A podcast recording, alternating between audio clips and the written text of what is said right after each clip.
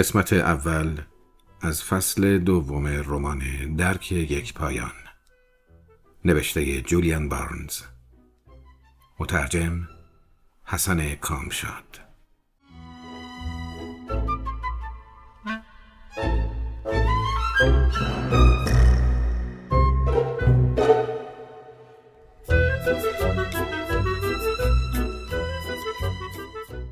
پا به سن که می‌گذارید انتظار کمی آسایش دارید. نه؟ فکر می کنید استحقاقش را دارید.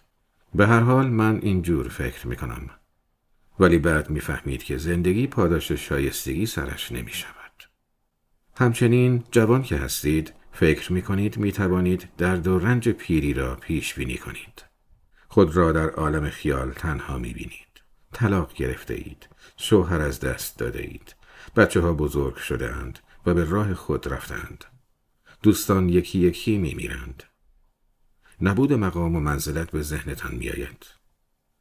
نبود هوا و هوس و هوس برانگیزی. چه بسا از این هم پیشتر بروید و تصور کنید در شرف مرگ هستید. که هر چقدر هم دوست و رفیق داشته باشید باید تنها با آن روبرو شوید. ولی اینها همه آینده نگری است. کاری که ما باید بکنیم و نمی کنیم آن است که ضمن نگاه به جلو به این فکر کنیم که از آن نقطه آتی به عقب نگاه می کنیم. احساس های تازه ای که زمان می آورد بیاموزیم. برای مثال درک می کنیم که هرچه گواهان زندگی ما از میان می روند تأیید کمتر می. و این از یقین ما که کی هستیم و کی بوده ایم می کاهد. حتی چنانچه سوابق را کتبی یا صوتی یا تصویری مجدانه نگه داشته باشیم ممکن است پی نبریم که در ضبط سوابق به خطا رفته ایم. جمله‌ای که ادریان اغلب نقل می کرد چه بود؟ تاریخ یقینی است که در نقطه تلاقی نارسایی حافظه و نابسندگی مدارک حاصل می شود.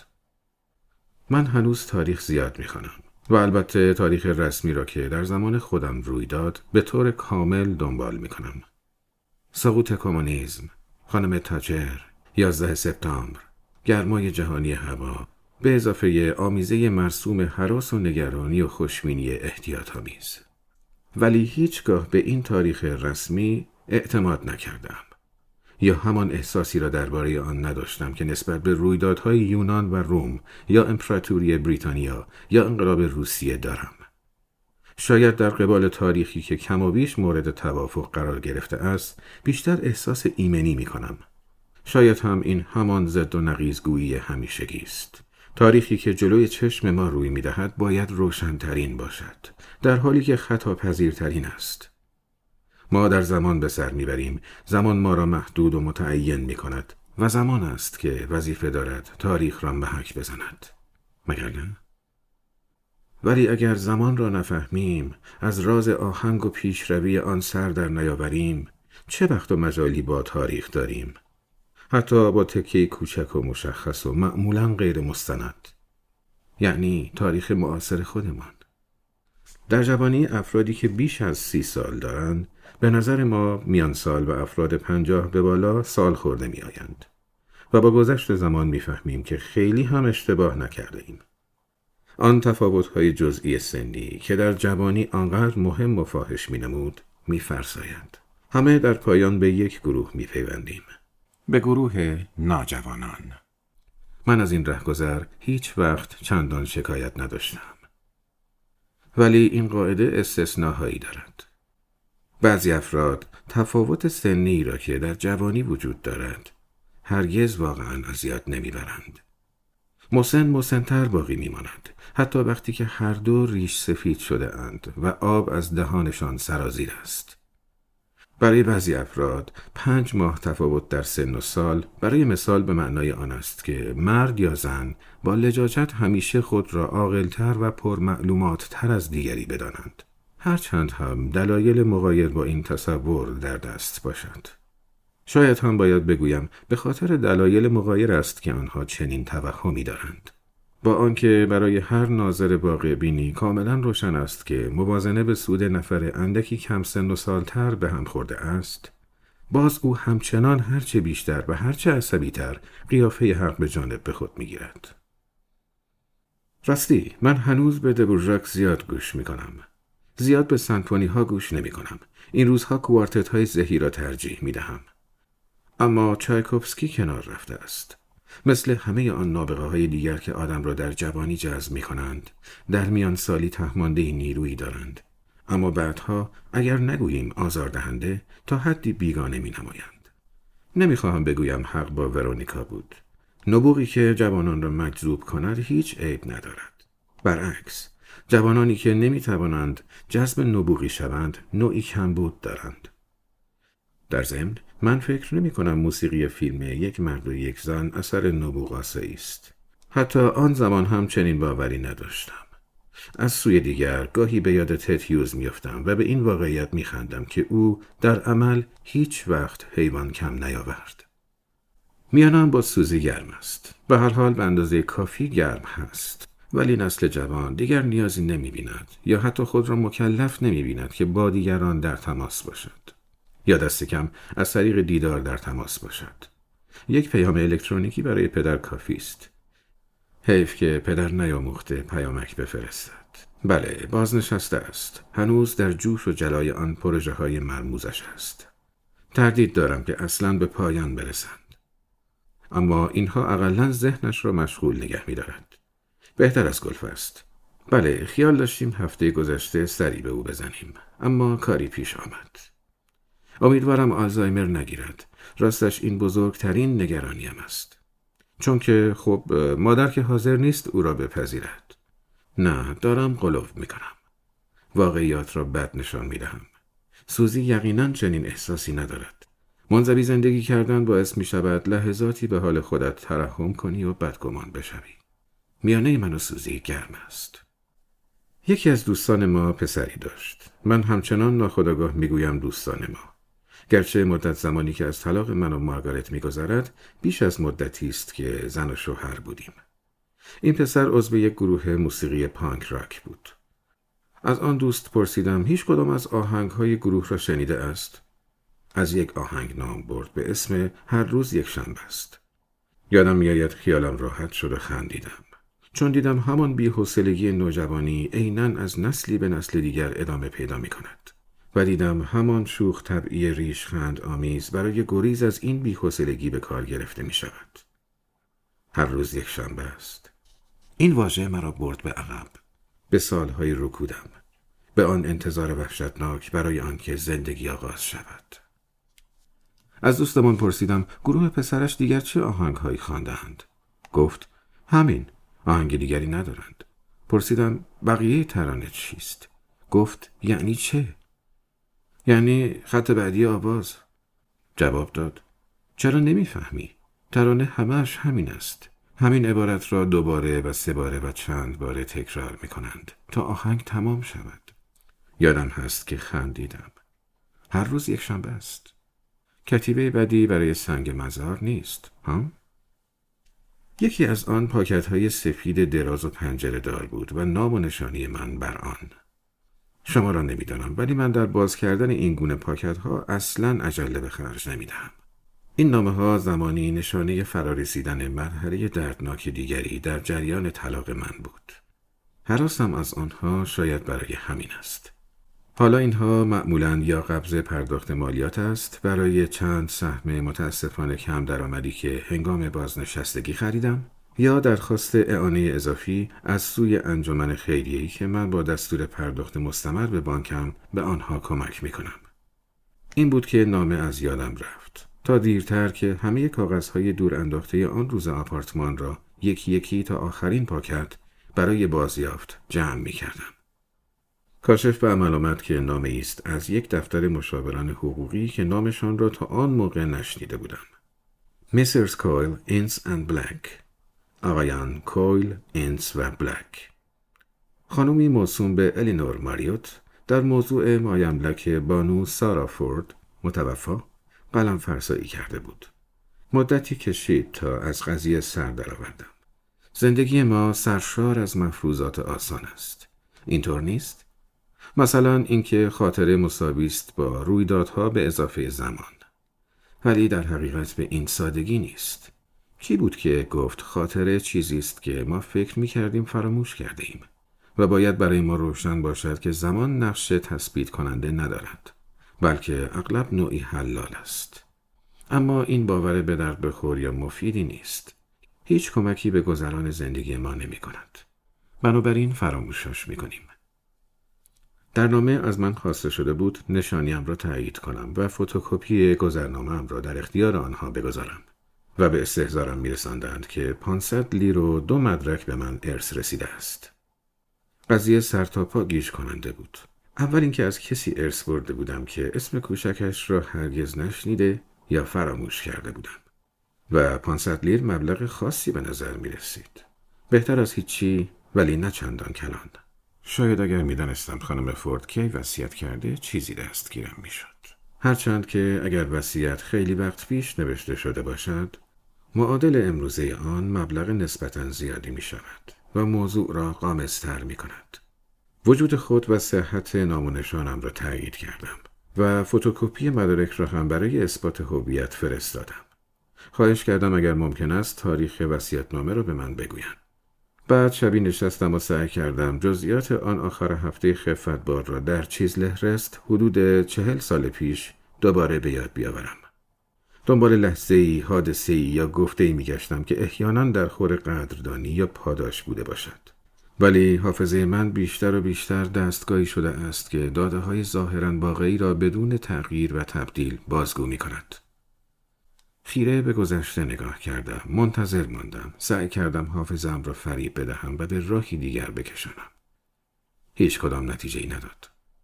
من کسی بودم که با دختر بانو سرافورد متوفا برای مدتی نزدیک به یک سال رابطه داشتم. از عنایت شوهرش برخوردار شده بودم. بازجویی پسر متفرعنش را تحمل کرده بودم و سرانجام آلت دست دخترش قرار گرفته بودم. البته برای من در آن زمان درد آور بود. ولی نه آنقدر که استحقاق پوزش بعدی پانصد لیره مادرانه ای را داشته باشد. و به هر حال آن درد پایدار نمانده است. همانطور که گفتم من استعداد خاصی برای سیانت نفس دارم. ورونیکا را با موفقیت از ذهنم از سرگذشتم بیرون کردم. به این ترتیب وقتی زمانه به چشم بر هم زدنی مرا به میان سالی رساند و به عقب نگاه کردم تا ببینم زندگیم چگونه از پرده برون افتاده راه های نرفته چه بوده و به آن اگر و مگرهای آرام بخش و تحلیل برنده فکر کردم. به هر حال چه در شادی چه در غم هرگز با مخیلم خطور نکرد که زندگی با ورونیکا چگونه می‌توانست باشد. آنی چرا؟ ورونیکا نه. و با آنکه با مارگارت کار به طلاق کشید در مورد آن سالها هیچ وقت تأسف نخوردم. منتهای سعیم را به کار می‌برم که کار دشواری هم نیست ولی به ندرت زندگی متفاوت با آنچه داشتم در خیالم می گنجد. این را به حساب خود پسندی نمی‌گذارم. به خیالم بیشتر دلیلش نبود قوه تصور یا بلند پروازی یا از این قبیل حرف هاست. گمان می کنم حقیقت این است که بله من آنقدرها عجیب و غریب نیستم که کارهایی را که سرانجام در زندگیم کردم نکرده باشم. نامه مشاور حقوقی را فوری نخواندم. به جای آن به پیوست نامه نگاهی انداختم. پاکتی دراز و شیری رنگ که نام من بر آن بود. به خطی که فقط یک بار در زندگی دیده بودم. اما با این حال آشنا به نظر می رسید. جناب مستطاب آنتونی وبستر شیوه افتخیز حروف و پیچش کوچک انتهای هر یک مرا به یاد کسی انداخت که فقط یک آخر هفته او را دیده بودم. کسی که نه شکل نوشتن بلکه اعتماد به نفس نهفته در دست خطش نشان می‌داد زنیست شاید آن اندازه نامتعارف که کارهایی بکند که از من بر نیاید. ولی چه کارهایی؟ نمی‌دانستم و نمی‌توانستم حدس بزنم. نوار چسب باریکی بر لبه بالای پاکت چسبیده بود. انتظار داشتم نوار به پشت پاکت نیز بپیچد و بر چسب دیگری اضافه شود. ولی در همان لبه بالای پاکت قطع شده بود. شاید نامه زمانی پیوست چیز دیگری بوده. بالاخره نامه را باز کردم و خواندم. تونی عزیز فکر می کنم بهتر است پیوست این نامه پیش تو باشد. ادریان همیشه از تو به گرمی صحبت می کرد. چه بسا که این برایت یادگاری جالب هرچند دردناک از گذشته باشد. در ضمن اندکی پول هم برایت می‌گذارم. این شاید به نظرت عجیب بیاید ولی راستش را بخواهی خودم هم کاملا یقین ندارم که هدفم از این کار چیست. به هر صورت از نحوه رفتار سالها سال پیش خانواده ام با تو عذرخواهی می کنم. با آرزوی نیکبختیت را حتی از ورای گور دارم. ارادتمند سارا فورد پینوشت شاید عجیب به نظر بیاید ولی فکر می کنم آخرین ماههای عمر او به خوشی گذشت.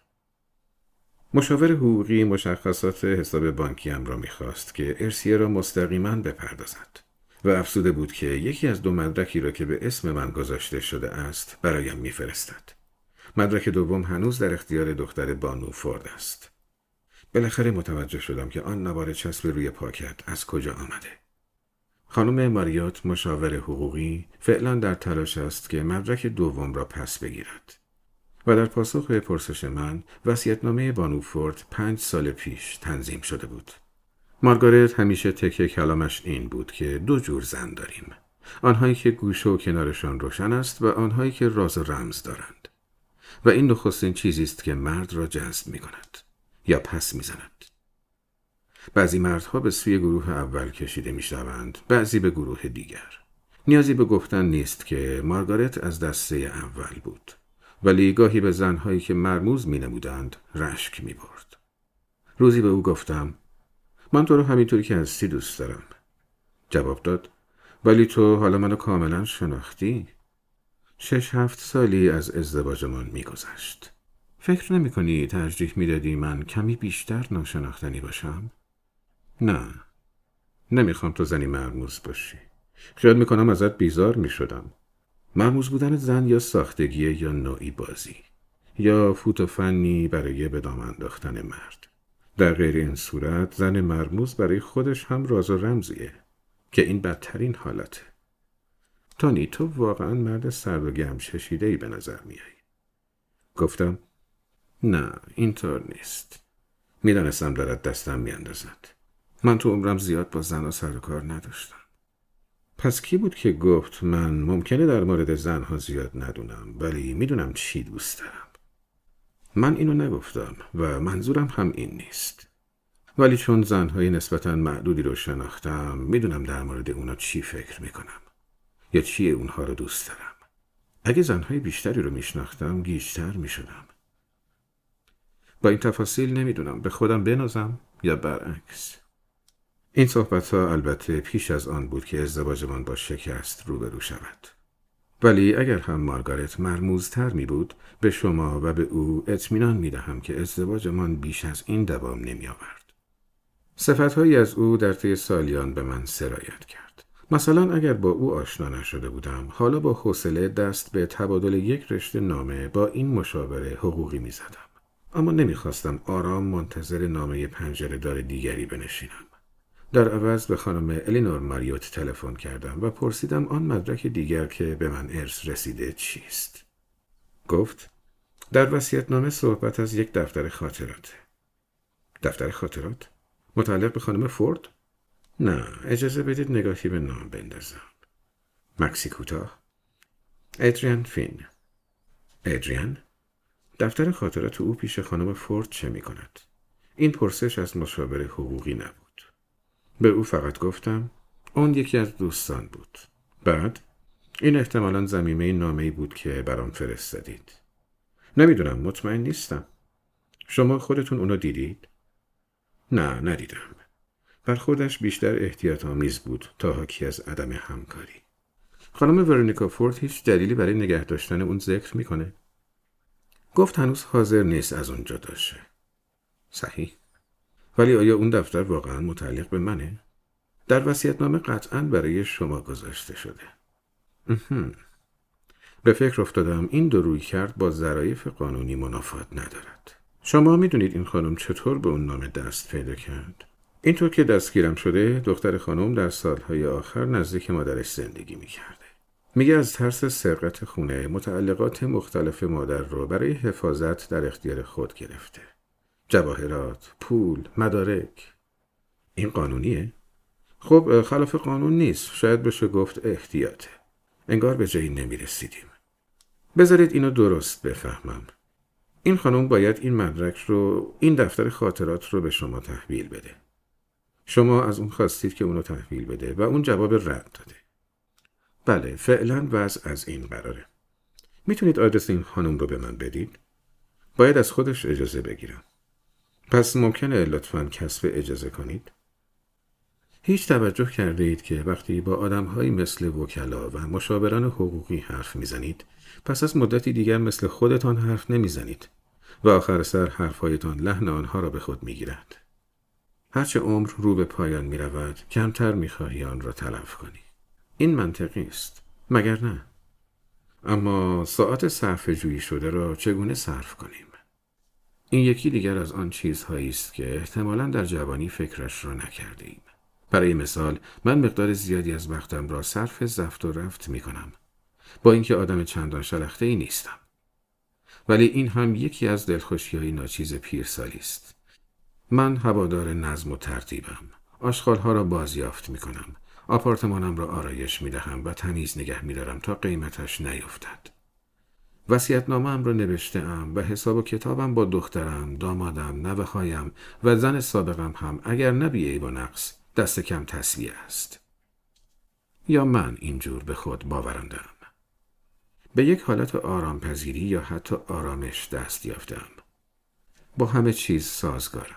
از آشفتگی بیزارم. نمی‌خواهم درد سری یادگار بگذارم. اگر علاقه دارید بدانید وصیت کرده ام مرا بسوزانند. دوباره به خانم مریوت تلفن کردم. این بار پرسیدم آیا می تواند راه تماس گرفتن با فرزند دیگر خانم فورد به نام جان معروف به جک را به من بگوید؟ در ضمن با مارگارت قرار نهار گذاشتم و از مشاور حقوقی خودم هم وقت ملاقات گرفتم. آه این خیلی گندگویی شد. مطمئنم برادر جک کسی را دارد که مشاور حقوقیم مینامد. مشاور حقوقی من جوانی است اهل محل که وصیت نامه را تهیه کرد. دفتر کوچکی بالای یک گل فروشی دارد و کاملا کار کشته به نظر می رسد. در ضمن از او خوشم میآید. زیرا سعی ندارد مرا به اسم کوچکم بخواند یا بخواهد من اسم کوچک او را به کار ببرم. برای من او تی جی گانل است و نپرسید که این حروف مخفف چه اسمهایی است. می‌دانید از چه بیشتر میترسم؟ از اینکه پیرمردی در بیمارستان باشم و پرستارهایی که در عمرم ندیدم مرا آنتونی یا از آن بدتر تونی صدا کنند. بذار اینو تو بازت فرو کنم تونی. از این آش جو یه کمی دیگه بخور تونی. شکمت کار کرده تونی. البته وقتی که به چنین روزی بیفتم خودمانی شدن پرستارها از دلواپسی های پیش پا افتاده است. اما معزالک بار اول که مارگارت را دیدم کار کم و بیش عجیبی کردم. در سرگذشتم روی ورونیکا قلم کشیدم وانمود کردم نخستین دوست دختر واقعیم آنی بوده است می‌دانم که بیشتر مردها در تعداد دوستان دختر خود و مسائل جنسی اقراق می کنند. من برعکس عمل کردم. خطی کشیدم و از نو شروع کردم. مارگارت به حیرت افتاد که من اینقدر سست جنبیدم. نه از لحاظ از دست دادن بکارتم. بلکه از لحاظ رابطه جدی با زنان. ضمنا آن موقع به نظر می رسید که کمی مفتون هم شد. چیزی هم در این مورد گفت که کمرویی مرد را جذاب می کند. عجیبتر آنکه گفتن این روایت از زندگیم کار دشواری نبود چون اغلب آن را برای خودم روایت می کردم. روزگارم با ورونیکا را نوعی شکست خفت او و تحقیر من می پنداشتم و آن را از پیشینم پاک کردم. هیچ نامه ای نگه نداشته بودم. فقط یک عکس از او داشتم که سالها می‌شد نگاهش نکرده بودم.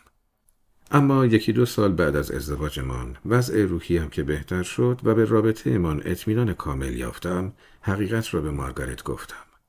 گوش داد، آرام سوالهایی کرد و درک کرد. گفت عکس را نشانش بدهم. عکسی که در میدان ترافالگار گرفته بودیم. آن را ورانداز کرد. سری جنباند و چیزی نگفت. به خیر گذشت. حق نداشتم هیچ انتظاری داشته باشم. چه رسد به تمجید دوست دختری پیشینم. که به هر حال خودم هم این را نمی‌خواستم فقط می‌خواستم گذشته را روشن کنم و مارگارت را وادارم که دروغ عجیب مرا ببخشد که بخشید وکیلم آقای گانل مرد نحیف و آرامی است اغلب ساکت می نشیند. آخر چه گویا چه خموش مشتری همان اجرت را می پردازد. آقای وبستر؟ آقای گانل؟ در چهل و پنج دقیقه بعد مرتب آقا آقا کردیم و او توصیه حرفیش را به من داد و وجهش را دریافت کرد. گفت به نظر او رفتن پیش پلیس و شکایت سرقت کردن از زنی جا افتاده که به تازگی مادرش را از دست داده احمقان است و به جایی نمی رسد. بد نگفت. نه اینکه توصیهش را پسندیدم ولی از طرز بیانش که گفت احمقانه و نه خلاف مسلحت یا نادرست خوشم آمد. در ضمن خواهش کرد زیاد مزاحم خانم ماریوت نشوم. وکلا که مزاحمت رو باید بپسندند. اینطور نیست آقای گانل؟ اگه مزاحم مشتری نباشه فرق می‌کنه. تو این پرونده خانواده خانم فورده که حق الوکاله می‌پردازه و تعجب نکنید که نامه ها به سهولت به ته پوشه بلغزند. نگاهی به اطراف انداختم. به اتاق شیری رنگ، به های گل، به قفسه های مملو از اسناد حقوقی. به تصویر چاپی بیآزار منظری در انگلیس و بله کابینت پوشه های پرونده ها. باز با آقای گانل نگریستم.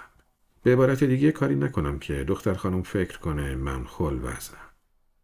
آه این خانم هیچ وقت چنین فکری نمی‌کنه آقای وبستر و خلوز هم اصطلاح حقوقی نیست. به جای اون شما چی میگید؟ موافقید بگیم مشکل آفرین که سراحت لازم رو کاملا داره؟ صحیح. و موضوع دیگه تصویه مایملک چقدر طول می‌کشه؟ اگه نسبتا بدون پیچیدگی باشه هجده ماه تا دو سال دو سال؟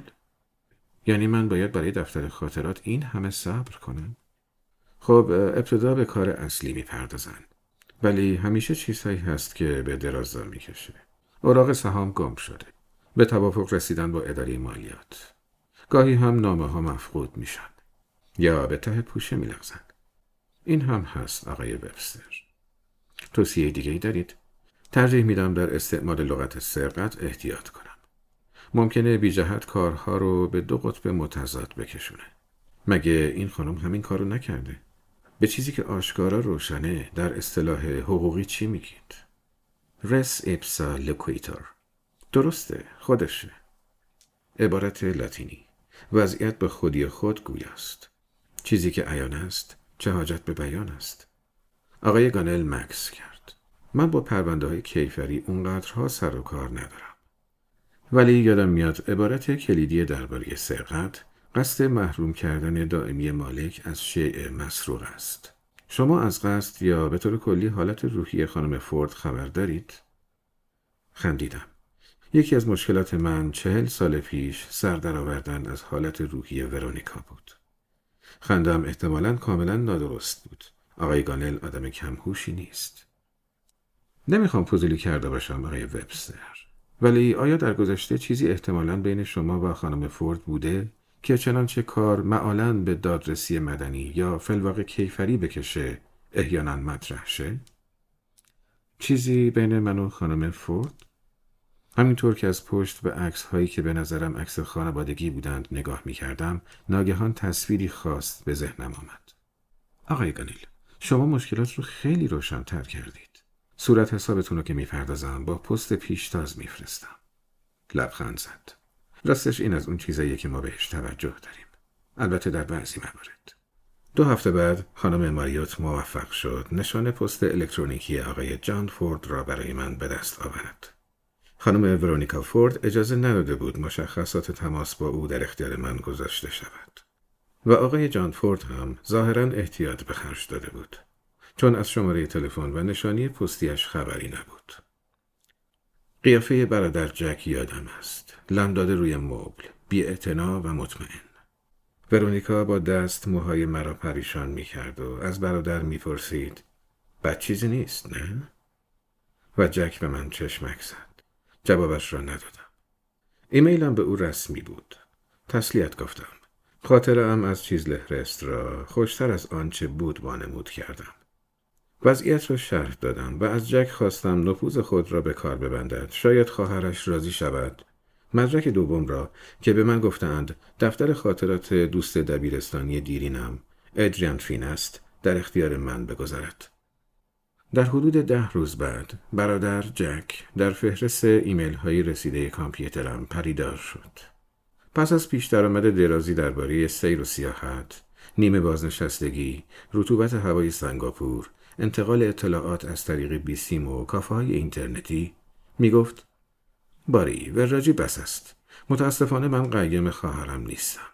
از شما چه پنهان هیچگاه نبودم. سالها پیش دیدم سعی در تغییر رأی او سودی ندارد. و راستش اگر من کلمه ای سپارش شما را بکنم خیلی ساده می‌تواند اثر عکس داشته باشد. نه اینکه آرزوی موفقیت شما را در این کار خطیر نداشته باشم. آه ریکشای من آمد. باید عجله کنم. ارادتمند جان فورد. ریکشا وسیله نقلیه برای حمل یک یا دو مسافر که به وسیله انسان کشیده می شود. چرا به نظرم این قانع کننده نمی آمد؟ چرا بیدرنگ تصویری که در ذهنم نقش بست او را در خانه ای نشان می‌داد خانه اعیانی مجللی در جوار یک زمین گلف در سری که آرام نشسته بود و داشت به ریش من میخندید خدمت رسانه کامپیوتر او AOL.com بود که چیزی از آن دستگیرم نمی‌شد. به ساعت ارسال ایمیل او نگاه کردم. هم با وقت سنگاپور می‌خواند هم با وقت سری. چرا تصور کردم جک می‌دانست با او تماس می‌گیرم و داشت سر به سرم میگذاشت. شاید چون در این مملکت اندک اختلاف طبقاتی بیشتر دوام میآورد تا تفاوتهای ادواری.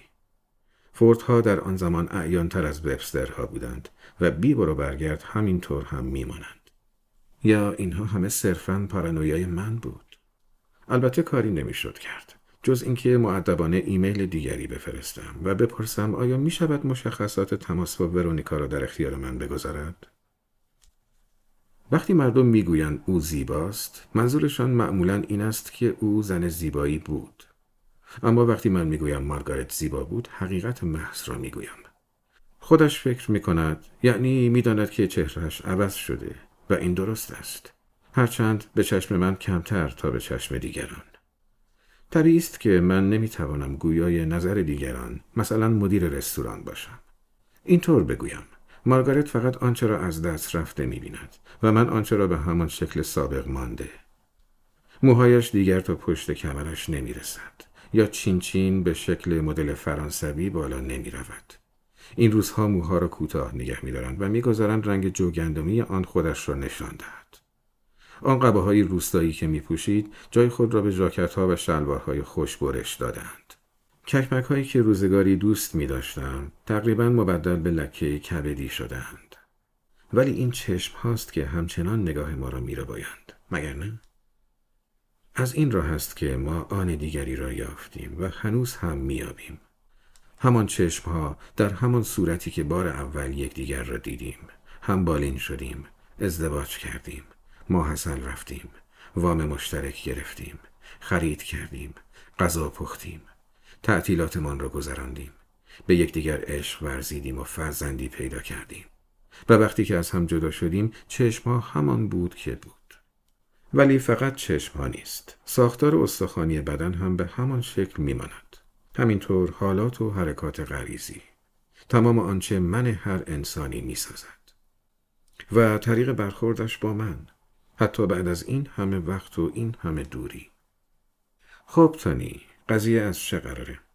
خندیدم. هنوز به صورت غذا درست نگاه نکرده بودم. با این حال سوال به نظرم ناپخته نیامد.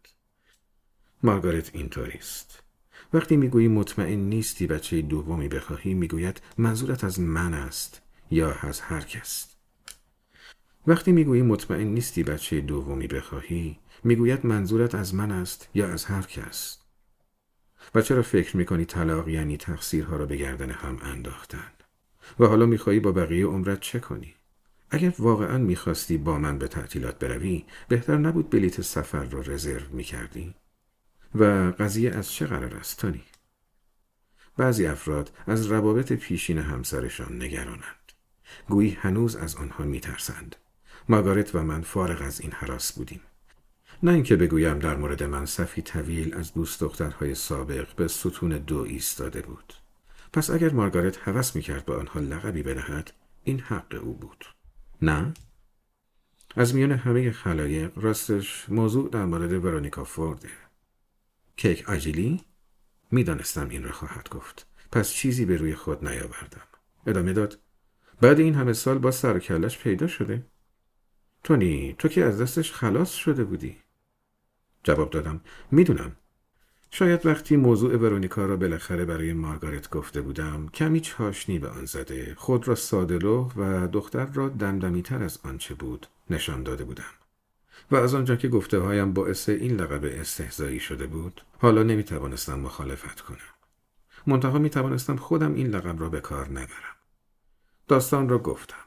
گفتم که چه کرده بودم و چه روشی پیش گرفته بودم. بیشتر گفتم صفتهایی از مارگارت در طول سالیان سال به من سرایت کرده بود و شاید به همین دلیل در واکنش به نکات مختلفی که گفتم سر به تایید یا تشویق جنباند. فکر می‌کنی مادر کیک آجیلی چرا 500 لیر برات گذاشته؟ هیچ نمی‌دونم. و فکر می‌کنی برادره تو رو بازی میده؟ آره. یا دست کم طبیعی با من رفتار نمی‌کنه. ولی تو که اصلا اونو نمی‌شناسی. درسته. من فقط یک بار اونو دیدم. خیال می‌کنم من به همه خانواده بدگمانم. خب به نظرت دفتر خاطرات پیش مادره چه می‌کرده؟ هیچ نمی‌دونم. شاید ادریان اونو به مادره سپرده چون به کیک آجیلی اعتماد نداشته. با عقل جور در نمیاد. ساکت ماندیم. غذایمان رو خوردیم. بعد مارگارت کاردش را به بشقاب من زد. و اگه دوشیزه ورانیکا فورد که ظاهرا هنوز بیشوهره تصادفا وارد این کافه شه و سر میز ما بشینه آقای آنتونی وبستر که سال هاست مطلق است چه باکنشی نشون میده؟ این زن همیشه انگشت روی نقطه حساس می‌گذارد. فکر نمی کنم از دیدنش اونقدر خوشحال بشم. لحن رسمیان لبخند به لب مارگارت آورد. کنجکاوی تحریک شده؟ چرا معطلی؟ آستینا رو می‌زنی بالا و ساعت مشیت رو هم باز می‌کنی؟ سرخ شدم. تا حالا دیده اید مرد تاس شست و چند ساله ای سرخ شود؟ بله پیش می آید. همانطور که برای پسری پانزده ساله و پرمو با صورتی پر از جوش پیش می آید. و چون کم پیش می آید مرد شرمگین را سکندری خوران میفرستد به زمانی که زندگی چیزی نبود جز مشتی خجالت زدگی. یکی پس از دیگری. کاش اینا رو به تو نگفته بودم. مقداری سالاد سبزی و گوجه فرنگی با چنگال برداشت. مطمئنی که چیزی آتیش زیر خاکستری تو سینه نداری آقای وبستر؟ مطمئن مطمئن. در این صورت من جای تو بودم قضیه رو دنبال نمی کردم مگه اینکه اون با تو تماس بگیره. فراموشش کن چه کن نقد کن و منو با خودت ببر به یک سفر کم خرج. با نفری 250 لیره راحت می‌تونیم بریم به یکی از جزایر دریای مانچ. گفتم خوشم میاد که سر به سرم می‌ذاری. حتی بعد این همه سال. روی میز خم شد و دستم را نوازش کرد. چه خوب که ما هنوز به هم علاقه داریم و چه خوب که می‌دونم هیچ وقت ترتیب چنین سفری رو نمیدی. فقط برای اینه که می‌دونم جدی نمیگی. لبخند زد. لحظه ای چهرهش رنگی از راز و رمز به خود گرفت. ولی مارگارت راز و رمز سرش نمی شود. همان چیزی که گام نخست مرموزیت زن است. او اگر واقعا می‌خواست آن پول را خرج گردش دو نفری بکنم سریح می‌گفت. می‌دانم دقیقا همین را گفت. ولی ولی بگذریم. خانوم مال منو دزدیده. این را شاید کمی با آه و ناله گفتم. از کجا می‌دونی اونو واقعا می‌خوای؟ دفتر خاطرات ادریانه. اون دوست منه. دوست من بود. دفتر مال منه. اگه دوستت می‌خواست تو دفتر خاطراتش رو داشته باشی چهل سال پیش می‌تونست اونو به تو ببخشه و واسطه رو از بین ببره. درسته. فکر می‌کنی توش چی نوشته؟ هیچ خبر ندارم. فقط می‌دونم مال منه. در آن لحظه متوجه دلیل دیگری برای سرسختیم شدم. این دفتر مدرک بود. شاید نوعی تأیید مدعا بود. چه بسا بازگویی یاوه ذهنیات را برهم بزند. از کجا معلوم چیزی را که هیچ نمی‌دانم چیست زنده نکند؟ تو خیلی راحت می‌تونی بفهمی که یک آجیلی کجا زندگی می‌کنه. مجامع تجدید دیدار دوستان دفتر راهنمای تلفن کاراگاه خصوصی. برو در خونش زنگ در رو بزن و مالت رو مطالبه کن. نه. بعد سرخوشانه پیشنهاد کرد. اگه نه باقی میمونه دست برد زدن. شوخی می‌کنی؟ وگرنه ولش کن. مگه اینکه به قول معروف چیزی تو گذشتت باشه که باید با اون رو بروشی تا بتونی به راهت ادامه بدی. اما این به تو نمیاد. هان؟ تانی نه گمون نکنم. این را با احتیاط زیاد گفتم. چون قلم به سلم بگویی روانشناختی را که کنار بگذاریم بخشی از وجودم مطمئن نبود که این حرف تا حدی حقیقت نداشته باشد. لختی به سکوت گذشت. هایمان خالی شد. مارگارت فکر مرا به راحتی می‌خواند. جالبه که تو این همه یک دنده ای لابد این تدبیریه برای اینکه تو این سن و سال ما قافیه رو نبازی. فکر نکنم بیست سال پیش هم واکنش متفاوتی نشون می‌دادم. شاید نه؟ اشاره کرد که صورت حساب را بیاورند. ولی بذار داستان کارولاین رو برات بگم. نه تو اونو نمی‌شناسی. من بعد از جداییمون با اون دوست شدم.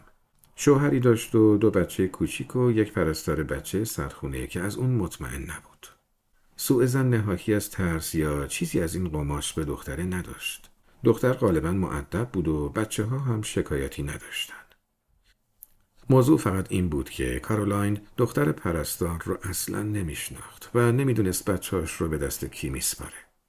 دل و پسیش رو با دوستش در میان گذاشت و نظرش رو خواست. با زنی از دوستاش. نه با من نه. دوستش گفت اساسیش رو بگرد. چی؟ معلومه که نگرانی. صبر کن تا شب تعطیل دختر که بیرون میره نگاهی توی اتاقش بنداز و نامهاش رو بخون. من بودم این کار رو می‌کردم. پس دفعه بعد که دختر پرستار به مرخصی رفت کارولاین سرکی توی چیزهاش کشید دفتر خاطرات دختر رو پیدا کرد اونو خوند پر از بد و رد بود مثلا برای یک گاو واقعی کار می‌کنم. و شوهرش بدک نیست. دیدم که به کفلم نگاه می‌کنه. اما زنش پتیاره ابلهیه. و نمی‌دونه چی داره سر این بچه های بینوا میاره. چیزهایی راست راستی ناجوری تو دفتر یاد داشت بود. پرسیدم خب چی شد؟ دختره رو بیرون کرد؟ همسر سابقم جواب داد تانی. نکته ماجرا چیز دیگه ایه سری تکان دادم.